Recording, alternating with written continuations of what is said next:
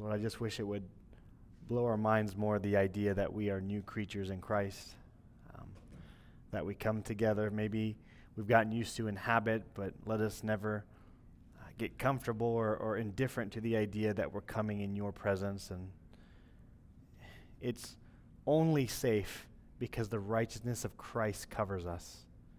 And the wonderful thing about that is that it will always cover us. You will never leave us or forsake us, and you will see us to the end, for the work has been finished. Uh, Father, I know many of us are tired and maybe have our minds elsewhere. Father, please, as uh, glorify your name today by helping us to focus in, soften our hearts, and, and grant us ears to hear, Lord, to take those things that are good and pleasing and to hear them, to retain them, and then to live them, Lord. We need you in all these things. From apart from you, we can do nothing. Pray these things in Jesus' name. Amen.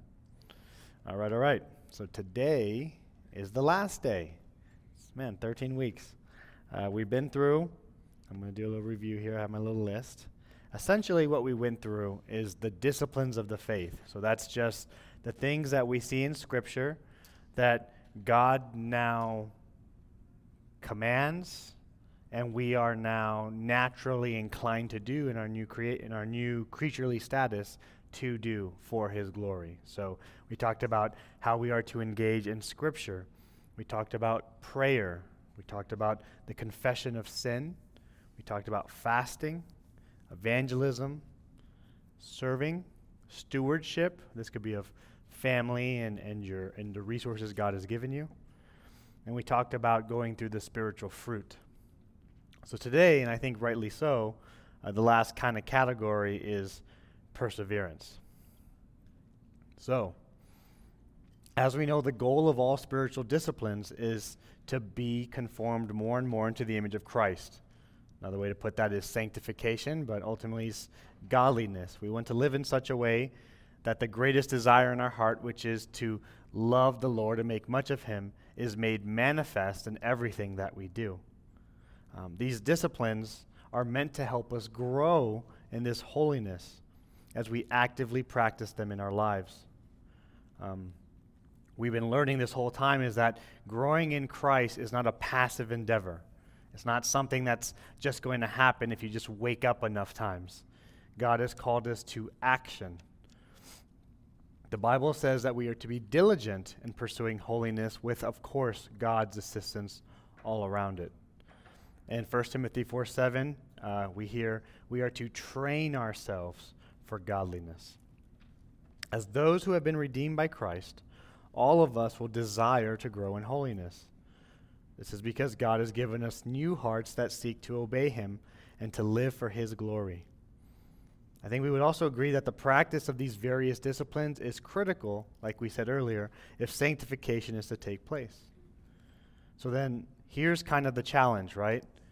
God calls us to train ourselves in godliness.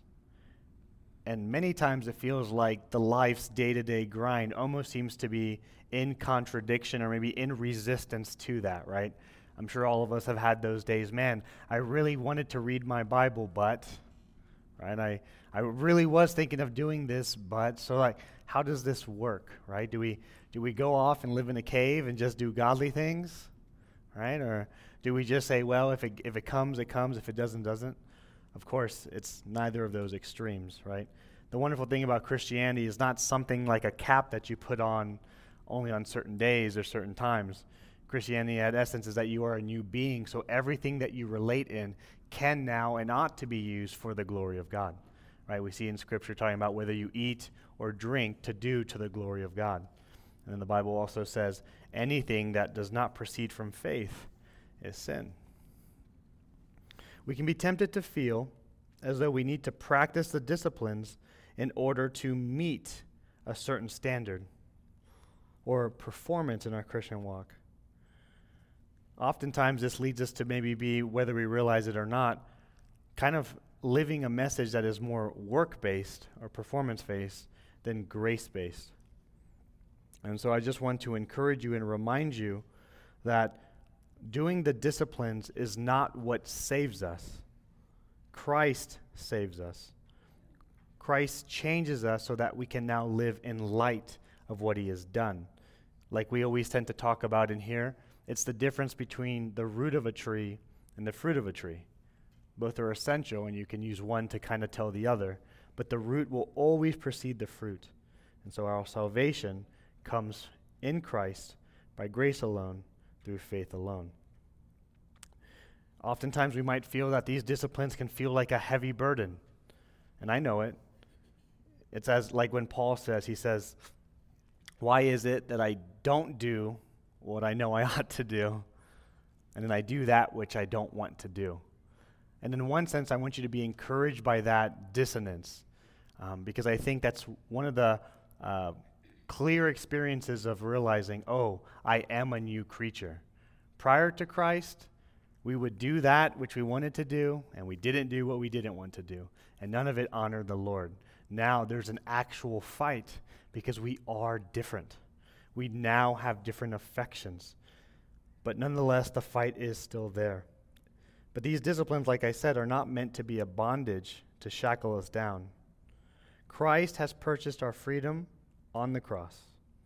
He has freed us from the bondage of sin and he has freed us from any other bondage, including one that we may have of, I must work to have his pleasure in me. Okay? Galatians 5 1 says, For freedom Christ has set us free. Stand firm, therefore, and do not submit again to a yoke of slavery. One thing I want to make sure we understand that freedom maybe is not defined as the world defines it, right? The world sees freedom as freedom from any authority in my life other than me, right? The Bible inherently makes it very clear that there is always authority above men, and that is God. So it's not a freedom from authority, but a freedom from false or wrong authorities, right? You are now free to be the slave of the master you should have always been a slave to, right? Not you are free to do whatever you want, right? And in one, well, as Jesus says, if, if you are sin, if you sin, you are a slave to sin. So even those who feel that they are free are actually not free. They're in bondage to, as the Bible says, the lust of the eyes, the lust of the flesh, and the pride of the eyes, pride of the world. Um, so instead of regarding these disciplines as chores, we should see them as a means of grace that God has kindly given to us for our spiritual good and His glory. We do not practice, or we ought not to practice these disciplines in order to earn some sort of merit with God. We practice them out of love and gratitude for what God has already done for us in Christ. So at the same time, we, I, like I said, I know that sometimes we can separate, like, oh, he's a really strong Christian. I wish I could be that person, but I'm busy. uh, it's not how that works. Godly people are made through the disciplines, and oftentimes, if not all of us here, are busy people as well, right? The godly person is often devoted to God and to his people and often their schedule is packed with doing the things that they have to do day to day to survive, and then including all those things that serve God and His people. We see this in Scripture as well, right? In Mark's gospel, we kind of call it the action gospel. We see a lot of words like Jesus did this, immediately he went here, and then immediately he did this. You know, he, he stayed healing the people from sun up to sundown, and then after that, he went to go pray and be alone. We see a lot of busyness in the life of our Lord. We also see that in Paul's life, right? He calls his life a race that he ran well. He, he calls his life as being one poured out like a drink offering. And he says as well, being spent for others. If we were to compare his life to what we often hear in America as needing a balanced life, um, he might have been considered a workaholic. He might have been considered an unbalanced man. Yet, Don Whitney writes Scripture confirms what observation perceives. Laziness never leads to godliness. All this to say, spiritual disciplines have always been practices which can make a godly person out of a busy person. They aren't just intended for people with lots of time on their hands. It's foolish of us to put them off until we think we'll be less busy. No matter how busy we are, the spiritual disciplines are necessary for our growth in grace and holiness. One thing I also want us to consider is that we're all in different seasons of life, yeah? Some of us here are married many years in. Some of us are married with young kids. Some of us are married with kids who are adults. Some of us are single, some of us are courting, some of us are retired. Understand that sometimes it's the season of life that kind of dictates how much time we have to give. You ought to give time, but don't be. Sometimes I can feel guilt, or we can feel guilt, when it's like, man, when I was single, I had so much time for the Lord. Now I'm married, I feel like I'm just not honoring the Lord. But remember, like we said, one of the things that you have to kind of remove from your mind is somehow like godliness is somehow separate from living life. It's not like that, right? So for those of you who are maybe young and do have, let's say, more of that time, and I know the reality is I don't think anyone in here feels like they have too much time. Uh, even children, I mean, as a kid, I'm, i never have time. I have homework. I have to clean my room. The reality is, you will always feel busy, and that's probably a good thing. But as I always tell younger people, your life will only get busier. Every new phase of life is oftentimes with an added responsibility, right? So, but I would say that you should take advantage of the seasons you are in, especially those of us who maybe are in a season where there is more time. The natural inclination, I think, when we have time is just rest. And there's a place for that, for sure. But I don't know, one thing that I've been learning more and more, it really is the day to day things that make the most impact in the long run, right? Any of us can do that once in a blue moon, really big thing for the Lord, right? That Disneyland moment, if you will, right? But what are you doing day to day? right? Those are the things I want you to think about. And those of us who are maybe very busy and a lot of our time is drawn, we don't have as much free time. Do the things you're doing with the intention to glorify God, and then you fight for those little moments to make much of Him. So I, I saw this meme. It's like a little girl's in front of her dad's car, and she has a screwdriver, and she like scraped in the side of his car, I love you, daddy. and I'm sure the father has mixed feelings about that. At one sense, he's like, oh my goodness, that's going to cost a lot of money. But he understood the intent of his daughter was because of his love. One thing I want us to remember, and I think it's helpful, is that in many ways, I think our works for the Lord are like that, right? It's, it's, it's crude, it's basic, it's messy, but it's because we're seen through Christ's righteousness that any of our works are accepted. I think that's helpful to think that way because one, it keeps us from feeling like I can never impress God. Well, in one sense, you can't. It's because of Christ. And two, if maybe we're erring on the side of pride, oh man, look at me, look at me, we can remember that apart from Christ, what is it? Right? It's not worth anything. Um, so, how do we persevere in the spiritual disciplines? So, we're going to be looking at how the Holy Spirit plays an incredible role in that how the role of fellowship plays a role in that, and how struggling plays a role in our, our ability to persevere. So, starting in the role of the Holy Spirit, all of us who have trusted in Christ for salvation have received the Holy Spirit. He dwells in us and is the author of our holiness. Wherever the Holy Spirit dwells, his presence creates a hunger for holiness. His office is to magnify Christ, and it is He who regenerates us and gives us a desire for godliness. Apart from the sanctifying work of the Holy Spirit, it is impossible for us to please God, or even to have a desire to please God, honestly. Um, Ephesians 1 13 through 14 teaches us that we are sealed with the Spirit when we believe in Jesus Christ for salvation. I'll read it right now. In him you also, when you heard the word of truth, the gospel of your salvation, and believed in him, were sealed with the promised Holy Spirit, who is the guarantee of our inheritance until we acquire possession of it to the praise of his glory. The Holy Spirit is a deposit given to us by God to assure us that he will complete our redemption when Christ returns. The Spirit, therefore, plays a vital role in enabling us to persevere in our Christian walk. That's one of the most amazing things. Yeah, it's like we're saved, the Holy Spirit dwells within us, and if there's anyone more motivated for the glory of God, it's going to be God Himself.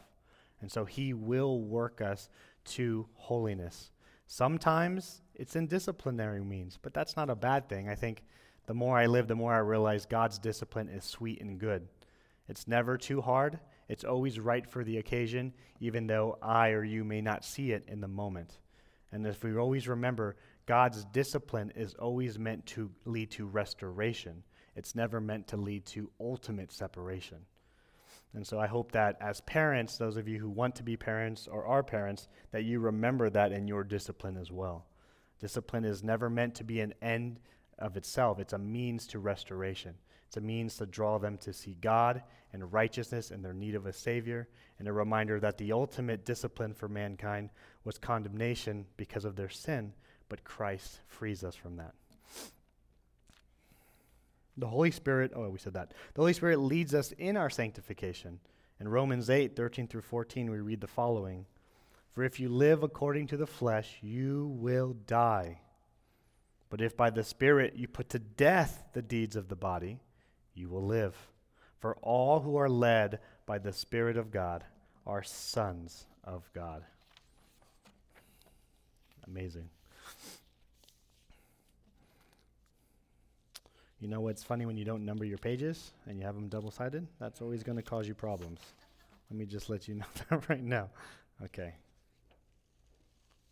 Got it. All right. So we have fellowship with God. We are sons of God through the Holy Spirit.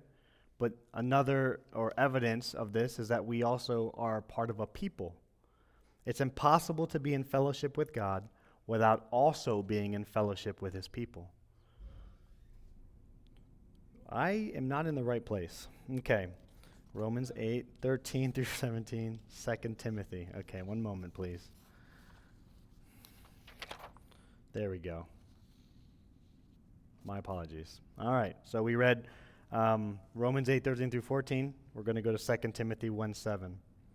Uh, the Holy Spirit produced within us both the desire as well as the ability to discipline ourselves for the purpose of godliness. 2 Timothy 1 7 reads, For God gave us a spirit not of fear, but of power and love and self control. Therefore, in one sense, it's okay for you to say that in me or in us alone, we can't accomplish anything.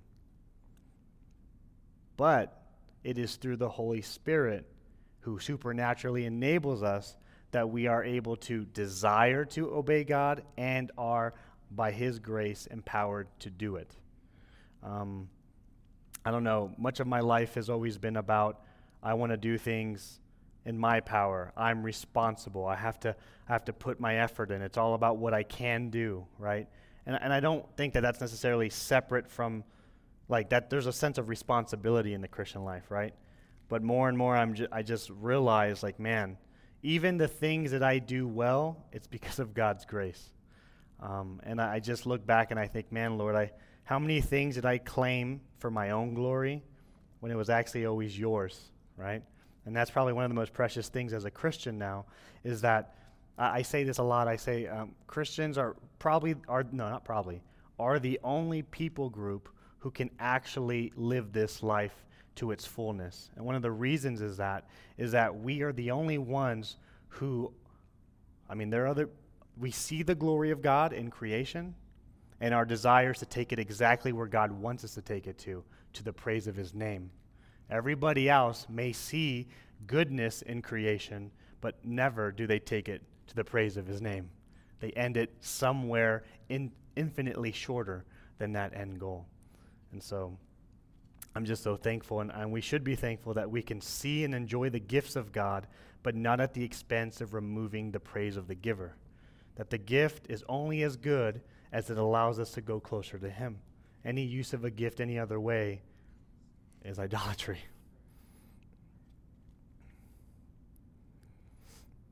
Hopefully, we've seen this in our lives. In areas where sin once reigned, the Holy Spirit has purified. Where you used to love the things of the world, you can now honestly say that you love and seek the things of God. Yes, we still stumble and fall, but we can be confident that God's Spirit will continue to help us to grow in conformity to Christ. If we are in Him, our final destination is certain. Romans 8, 29 through 30, one of my favorites. For those whom He foreknew, He also predestined to be conformed to the image of His Son, in order that He might be the firstborn among many brothers. And those whom He predestined, He also called. And those whom He called, He also justified and those whom he justified, he also glorified. I love that glorification is something that we wait for that day when we now have new bodies, when that old man or old woman has been removed completely. And now we stand in front of God with our new bodies and face to face. And although we do not know exactly how that's going to be now, well, once we're face to face, we'll be exactly as we ought to be. And yet, Paul knows that this is a future event, and yet he is so certain of it that he speaks of it in the past tense. Let that be encouraging to you, as difficult as life may be, as maybe trials may seem very long and heavy. In comparison to what will be revealed to us in glory, it is not worth comparing. If we have trusted in Christ, we know that God has predestined us for glory. This means there will come a time when we shall be completely and perfectly conformed to Christ. The Holy Spirit enables us to persevere as we wait for that day. God, who began a good work in us, will carry it on to completion when Christ returns. As we read earlier in Ephesians, the Holy Spirit who dwells in us is the guarantee or the seal that this will be accomplished. That should encourage us greatly. God has not started a work and now expects you and I to try our best to complete it. And if you don't make it, well, too bad. At least I gave you a, a, a, a head start. What you do with it is up to you. It's not like that. He has given us His Spirit, so let us be strong in the Lord. If we desire to grow in the disciplines, we must continue to pray that the Holy Spirit would continue to work in our lives. It's really interesting. I've been thinking a lot lately about the idea like, okay, so God knows all things, and God moves all things according to his will. He does whatever he pleases. And we're called to pray that his will be done. And in one sense, we can say, but he's going to do everything already, right? Why pray? But more and more I realize it's not so much because God is going to somehow change his will because of our prayer, but it's more because it aligns our hearts rightly. Does that make sense? And so just thinking about that, like you, like you'll pray for your, your lost friend or coworker, or you'll pray uh, for, for sin to be killed in your life, or you're going to pray that uh, your pastors preach faithfully, and, and then you can just walk away smiling like God will do his will. Like, as much as in this moment I might have a very strong sense of wanting God to be glorified, God is glorified and he will be glorified, and none will stay that. None will slow or hinder that. And so, what that draws us is it shouldn't draw us to not pray, but to just pray even more.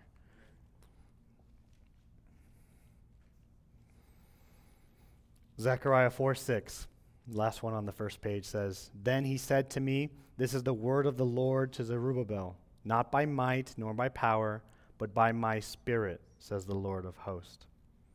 So, living in the reality that this life already has a finish point, that the finish line is predetermined, that we know that God wins, right? That should not drive you to despair or indifference, but rather it should give you much joy and encouragement because although God lives in and outside of time, and time is but a tool for him, and we kind of are winded by time, right? We are in it. We can't really separate ourselves from that. So sometimes, many times, it seems like, man, God's will is being hindered, or I'm not loving Christ as I ought to, or there's just so much going on. H- how is this going to end? I, it doesn't feel like we're going to get to God's glory. It's not about your feelings objectively speaking, it will come to pass. There is a finish line, and you are crossing it. Some of us may run across the finish line, some of us may crawl across the finish line. But the reality is, we all make it because it's Christ who's pulling us there. There's, um, there's a video I watch, it's a gentleman. Uh, his YouTube channel is called Full of Eyes, and he does a lot of animations of, of biblical principles and just gives you like a visual means to see it. And there's this one um, video I remember where he has essentially there's the saints and they're wearing their white and gold clothing and they're on a cross and the cross is being used almost like a raft and it's on a pool of blood right? It's like an ocean as vast as you see. It's all red it's all blood. And there's a string coming from their heart and they're all being pulled by these strings and they're holding and you're like what is this string going to? And the camera goes and it's a visualization of the Holy Spirit as a bird. And so we see that it's the blood of Christ that is the foundation of making the cross effective, that their foundation is Christ alone, the life and death of Christ. And they are being pulled to glory, or they're being pulled to that finish line, not by their merits. They're not the one paddlings, they're not the ones that are the engine of that effort, but rather it is the Holy Spirit taking them all the way. Ah, it's one of my favorite, my favorite visualizations. Now, so that was the Holy Spirit. Uh, let's go to the next section of the role of fellowship when it comes to the, uh, keeping the disciplines of the faith. Christian fellowship also plays a role in our perseverance in the practice of the spiritual disciplines. Spiritual maturity involves a deepening of our fellowship with God, first and foremost, but most definitely His people. God has placed us in a body of believers as a means for our growth, as well as for the growth of others. Our fellowship is not just with God, but also with his people. It is impossible to be in good fellowship with God without also being in good fellowship with his people. This is a lesson that took me a lot longer than I care to admit to learn that. It's crazy to think that there was a time that I thought all I needed was my Bible. All I needed was, as long as I got sermons online, as long as I have my theological books, I'll be fine. What a pity. How many years maybe you guys have well have wasted just allowing yourself to essentially be your only discernment. but in fellowship, you have what? You have the gifts of the Spirit. All of us have gifts. And as God always seems to show us, it's better to give than to receive. I don't have all the gifts. You do not have all the gifts. We do not have all the wisdom. We have it all in Scripture. But God has moved his people through seasons and gifted his people in particular so that we may pour one to another. And I think that's probably one of the dangers that I think we face as Christians in a first world country like this because we have so many resources accessible very, very quickly. So it'll play something like this Man, I'm having this issue yeah, I could call my brother or my sister, but if I just Google it, I don't have to do any of that. Right? Now, let me just say this there's nothing wrong with doing research first. Honestly, if I have a brother or sister who keeps coming to me and asking me questions and they don't even bother looking it up, I'm going to redirect them, right? But on the other side is someone who only ever looks it up themselves and never confers or seeks wisdom, making sure, checking, right, proof checking, and thus they essentially live on an island, right? With good theology or bad, uh, we don't know because they live on an island, right? So that's why it's so important that the ideas that we're doing here, this life on life fellowship that we are seeking to do in the discipleship groups, it must be something that you seek to do. Yes, sir is it proper to say that you have good theology if it's disconnected from the yes. So, so the question is, can one truly have good theology if they're living on their island? The answer is ultimately that shows you that your theology is flawed. Or let me put it this way: I mean, because you can have the facts, but are you filtering into proper response? Right. Um, I mean, I think that's often our one second. That's often the inconsistency of the Christian life, right? I think all of us could make a very thorough list of what sin is, but we still sin. So what's that about? Is it that our list is wrong? Some of us? Probably. Most of us, though, I think it's very clear in God's word, but drawing to application, that's where we falter. Uh, yes, Brother Christian. I, I, I, just want to say this. If, if everybody doesn't know this, the Google searches can be manipulated. So don't trust Which is even more reason for you to go to other brothers. True. True. That's right. Uh, one benefit of the Christian faith is that it's historical. So what that means is, if you come up with some bright idea, guess what? You can look it up. if your first place to look is in the community you have, maybe in another community in the world, and then start going back in time. And if your idea is a novel approach, you're probably wrong right? God is faithful to his word. Uh, yes, we have seen revivals and, and renewals of certain truths that maybe were put to the side or, or fell off the shelf, as, if you could say it that way. But there's nothing that's going to be new. Do you understand? Um, we should not pursue the spiritual disciplines in a way that causes us to neglect contributing to the lives of other Christians.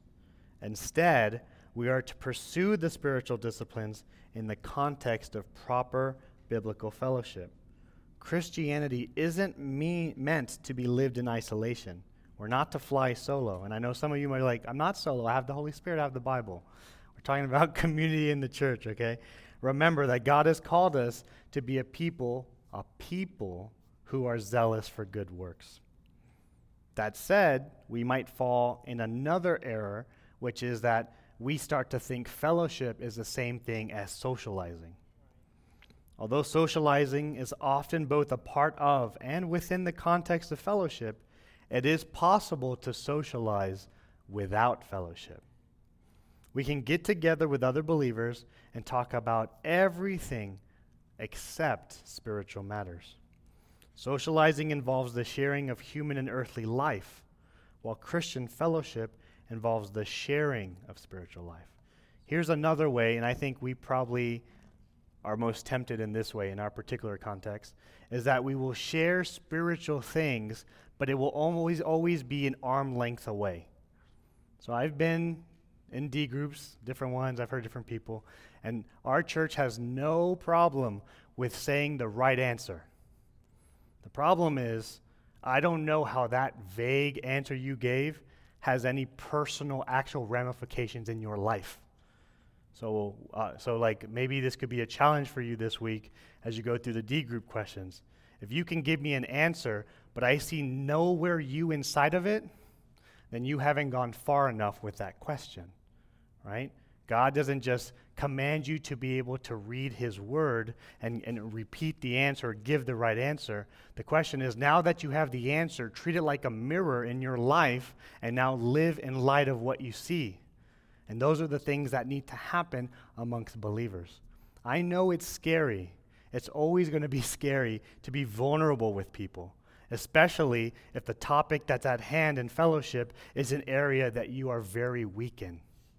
I know it can be very difficult to have to feel, man, I'm still in this sin. I'm still in this weakness. Do I have to share it again and again? But you see, that's the problem is the distortion. The Bible says when you bring these things to light, there's healing. Your flesh says, no, no, no, keep it in the dark because that's where we're safe, right? So I don't know if that's maybe an issue you guys have? I know that's always been an issue for me. It's like, man, I don't want to share. Okay, I shared that one time, but I can't do it again. That's crazy. You see the way they looked at me? right? But remember, we're all people who are sinners, yet we're saved by grace. And it is often the sharing of these truths that rem- of, of our sins that actually remove its power because it's not real power. Do you understand? Uh, your flesh is very clever. I always think of it like the Wizard of Oz, right? I don't know, maybe some of you know Wizard of Oz. The, the big Oz is really just a man behind a curtain. He's only as big as you believe the illusion. Does that make sense? And so, this, uh, in one way, we always sing a song. Uh, it speaks, uh, there's a line that says that sin, it calls it canceled sin. I just want you to think about that for a second. Sin was the means in which drew you to death. But for the Christian, all sin is canceled. So, what that means is, although it can cause great pain and hurt in your life and others, and it still displeases the Lord when we do it, it has no longer its lethal blow. Do you understand? Oftentimes, sin can seem so weighty because of that fact oh i'm in sin. Oh maybe i lost my salvation. Maybe maybe i'm not saved. And uh, i'm not saying that there isn't anything wrong inherently of letting sin get you thinking right? But i do say we have to be careful because sometimes we only define sin as the pre-christian. Does that make sense? Forgetting that in christ these things are canceled. In christ we are no longer a slave to these things. In christ we will see him in glory because he paid for these sins right so, what's the proper response when seeing it that way? I'm not saying that you won't sin, though I plead that we all pray that God would conform us more and more to the Son, that we would not pray. I mean, we should have a heart to never sin. Does that make sense? The reality is, in a fallen world, we will. But when we sin, oh my, how quick we should go to the Lord Jesus Christ. And when we are sinned against or we see a brother or sister in sin, how quick we should be to forgive them and draw their eyes to Jesus Christ. It cannot remove you from Christ because it has been paid for. It is not the enemy that it used to be because you have a victor in Christ Jesus. Uh, J.I. Packer defines fellowship as the following it's a seeking to share in what God has made known of himself to others as a means to finding strength, refreshment, and instruction for one and one another's soul. The mutual encouragement we enjoy from Christian fellowship will help us to advance in holiness.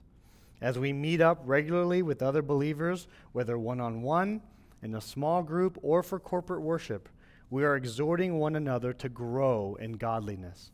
Other Christians can encourage us to persevere in the spiritual disciplines. This is probably one of the verses we often quote often Proverbs 27 17. Iron sharpens iron, and the one man sharpens another. Oftentimes, we don't want to be sharpened when we're on the negative side of that, yeah? Um, but honestly, I think all of us would say, looking back, it's often under the discipline of cr- whether it's directly through in Christ through the Spirit or it's the means God uses through another believer. Looking back on it, those are probably the sweetest moments. Because in the moments that you see yourself at your lowest, you are able to see Christ more clearly, which He is the King of Kings and the Lord of Lords. As God's people, we all have a duty to meet together regularly for the purpose of encouraging one another to persevere in our Christian walk. Hebrews 10 24 through 25. And let us consider how to stir up one another to love and good works, not neglecting to meet together, as is the habit of some, but encouraging one another, and all the more as you see the day drawing near. So I think sometimes the shift that we need to have, I think most of us are, I mean, the fact that you're here in Sunday school, usually there's a certain pattern here. Those who go to Sunday school tend to go to service. Those who tend to do Sunday school and service tend to go to prayer meeting, and that's a wonderful pattern to have. But always be careful because we can get into a practice of doing the right things externally, but our heart drifts, yeah? So it's just always good to be a reminder. You're in the right place. But just ask yourself and pray that are you in the right heart? Because although you although we as your brothers and sisters may not be able to see the difference, the Lord does. And the Lord provides reprieve from a hardening heart or a drifting heart. But if you're not examining, how will you ever know, right? God intends mutual edification to take place through the fellowship of Christians in the church. We have to be deliberate in our efforts to encourage each other. Okay. So we have to be deliberate to be here, but on top of that, you have to be deliberate to encourage one another. So guess what that means? You have to talk to people. right? And not just talk to people, but like we said, you have to begin to speak about Christian fellowship. Not just, hey, let's do Christian fellowship. we should do it sometime, right?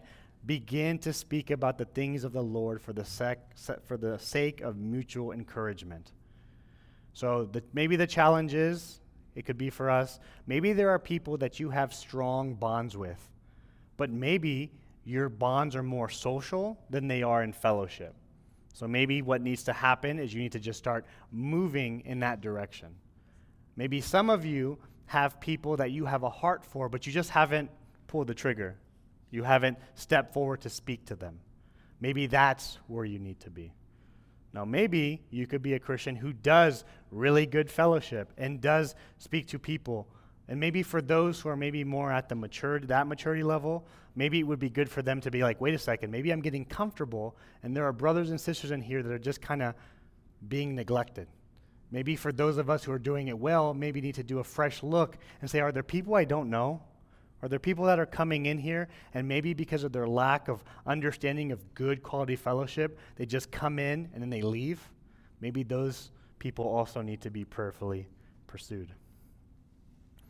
One of the biblical images of the church is that of a body, with each believer representing a different part. Ephesians 4 15 through 16. Rather, speaking the truth in love, we are to grow up in every way into Him who is the head, into Christ from whom the whole body, joined and held together by every joint with which it is equipped, when each part is working properly, makes the body grow so that it builds itself up in love. Each one of us has a role to play in contributing to the proper working of the local church. And as the body grows, each individual Christian is built up as well. As we practice the spiritual disciplines, we help to strengthen the fellowship of believers in the church. Biblical fellowship, in turn, will strengthen our individual practice of the spiritual disciplines. Without true fellowship, even the Christian who is ardently practicing the spiritual disciplines will not develop in a spiritually balanced way. Hebrews 3:13 says, "But exhort one another every day, as long as it is called today, that none of you may be hardened by the deceitfulness of sin." I think that's one of the realities I experienced. Um, God was very good to me uh, to put a lot of resources early in my walk that were very God glorifying. The problem is because I was living in my own little island, I would only ever see my strength, and even that was just perceived. Maybe it wasn't really a strength. And my weaknesses, I was ignorant of them. I was none the wiser. And so years and years of just being imbalanced, right? So I know some of us might be, but Wally, I'm already X amount of years, or is, I can't make it back. You know, I can't go back. That's that's not the point. God always wishes to reveal sin and reveal uh, weaknesses so that you can resolve from this day moving forward.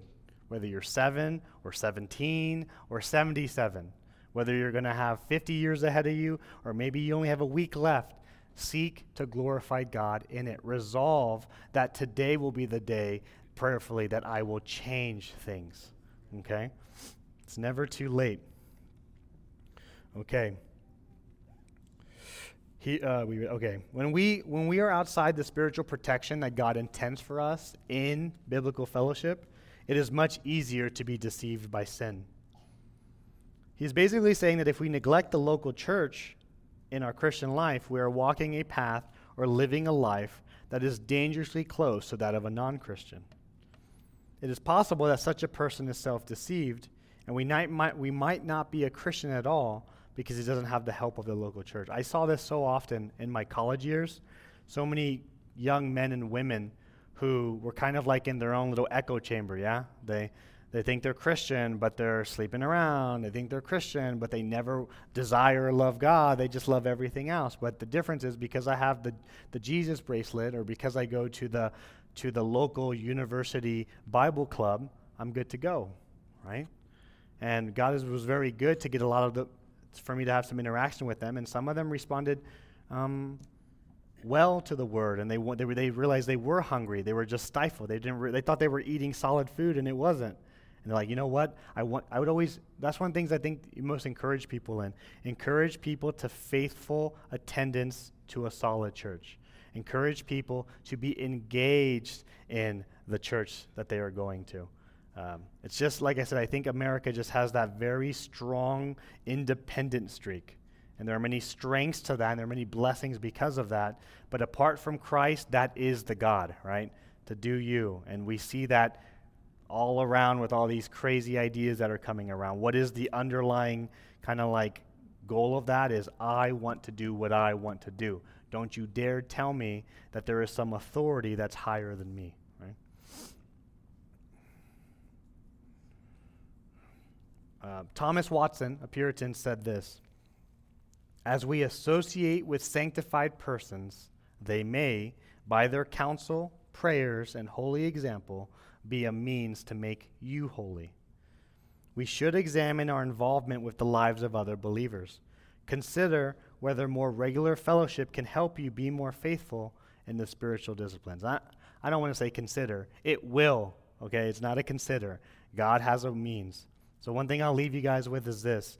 I think that you should be very intentional with your fellowship, and at the very least, maybe think of it in three categories. You should always have a believer in your life that you're intentional with that's an older believer than you. Second, you should always have a category of people that are walking, running alongside you. And then you should always have people that are younger in the faith than you. You should always be trying to fill these spots. Okay? Why is that important? One, older teach the younger. So you should always be looking up. Second, we're running alongside together. You need people that you're doing that day to day. And then, if older teach the younger, the older need to look for the younger, right? Now, the thing is, I know a lot of us might have this like stereotype of like, well, if I'm not married and my kids aren't believers, then how can I, how can I, there's no one, I'm not ready to teach someone. Do you know who Christ is? Do you read your word and love him? Then you can share truths. Do you understand? And also understand, although there should be a parallel in terms of godliness and season of life, it's not always like that. God doesn't save all of us at child, at child, at being a child. Not, God doesn't save us all the time at being single. Some of us hear our testimonies that God can save us very late in life after us having many, many already the responsibilities of fatherhood and, and whatever else may entail. What you're looking for is you need to look for people that love the Lord. Okay, so I challenge, the, I guess the people I challenge the most are the older people because it can be very easy to, I know how it is, to start getting more and more disconnected. This is how I imagine it feels like, okay, you're growing up and you're kind of like in the center of how life works, and then all of a sudden you wake up and you're like, why is everything foreign around me? Right? I imagine that's how it must feel. You, you don't even realize it, but you're not at the center of what seems to be on everyone's phone or messages or whatever the case. And we can feel antiquated. We can feel like, ah, they're not going to understand. And maybe in a worldly perspective, that's true. But the wonderful beauty about Christianity is there's always a common denominator, and that's Christ. So whether you read a King James Version Bible, whether you have a, a physical copy or a digital copy, the truths of God are always true, and they're always good for every season. So I would just say if you're an older believer, seek to bless a younger believer. And if you're a younger believer and you're like, well, I don't, I don't know, I, I see the older people, but they're not coming to me, go to them. what are they going to say? No? Okay. And hopefully you'll shame them for that, right? Hopefully you'll shame them that you go there and be like, I want to grow in Christ. Can you help me? And hopefully that will draw them to do that. I've seen, I think we have a lot of older people in Christ here that I think could do a wonderful job to serve the younger. They're just too afraid to take that first step. So maybe the younger needs to be the generation that takes the initiative to step out on that vulnerability and say, please help me. And we can see what the Lord will do. Well, one, th- so the last, I have to skip a lot of stuff, but the last, so I'm skipping the whole struggle thing, but you have the verses there. So you can take a look at that. But I will kind of, I'll end it like this the idea that when you struggle, you get to see really what your foundation is. Does that make sense?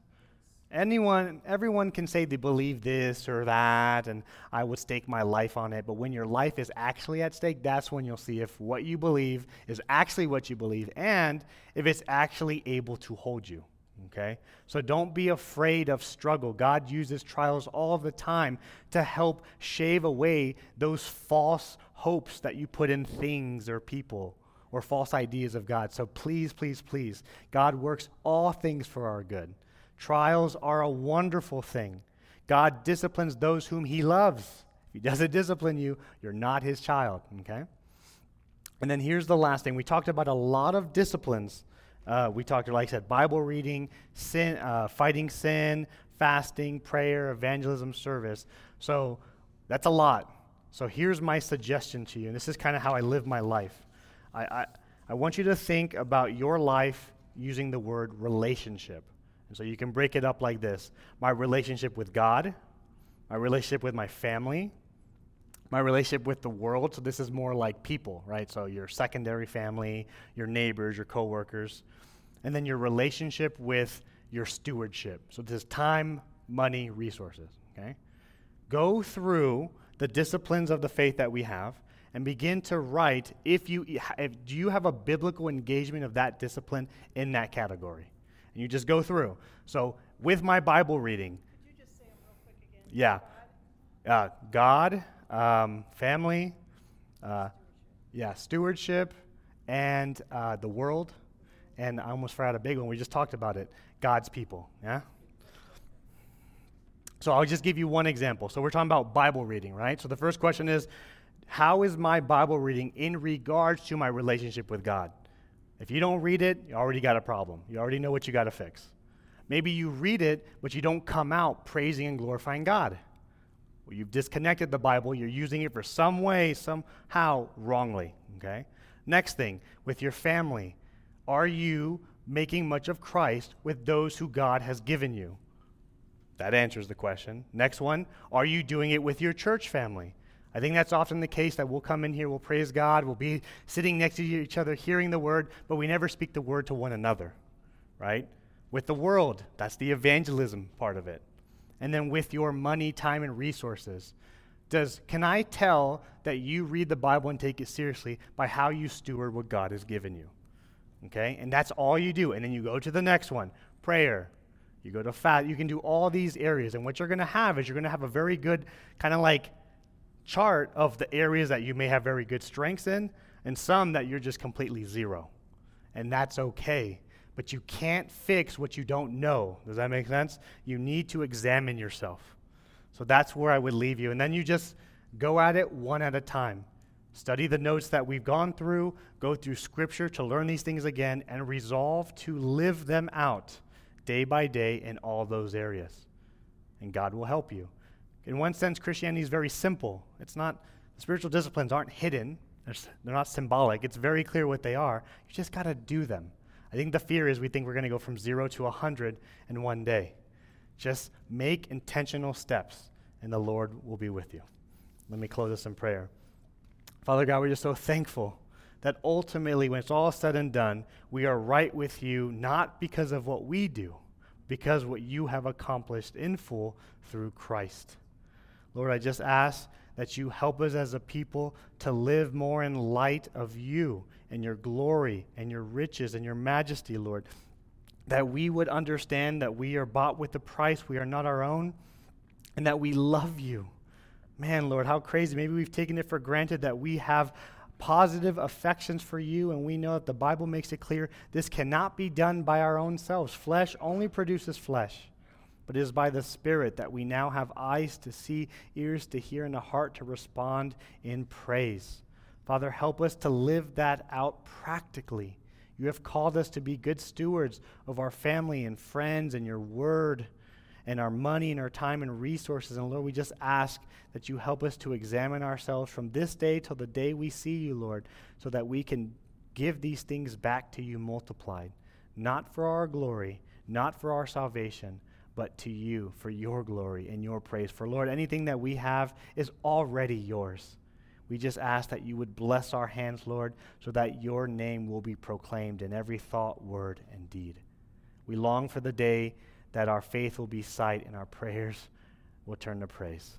Until that day, Lord, be with us. We pray these things in Jesus' name. Amen.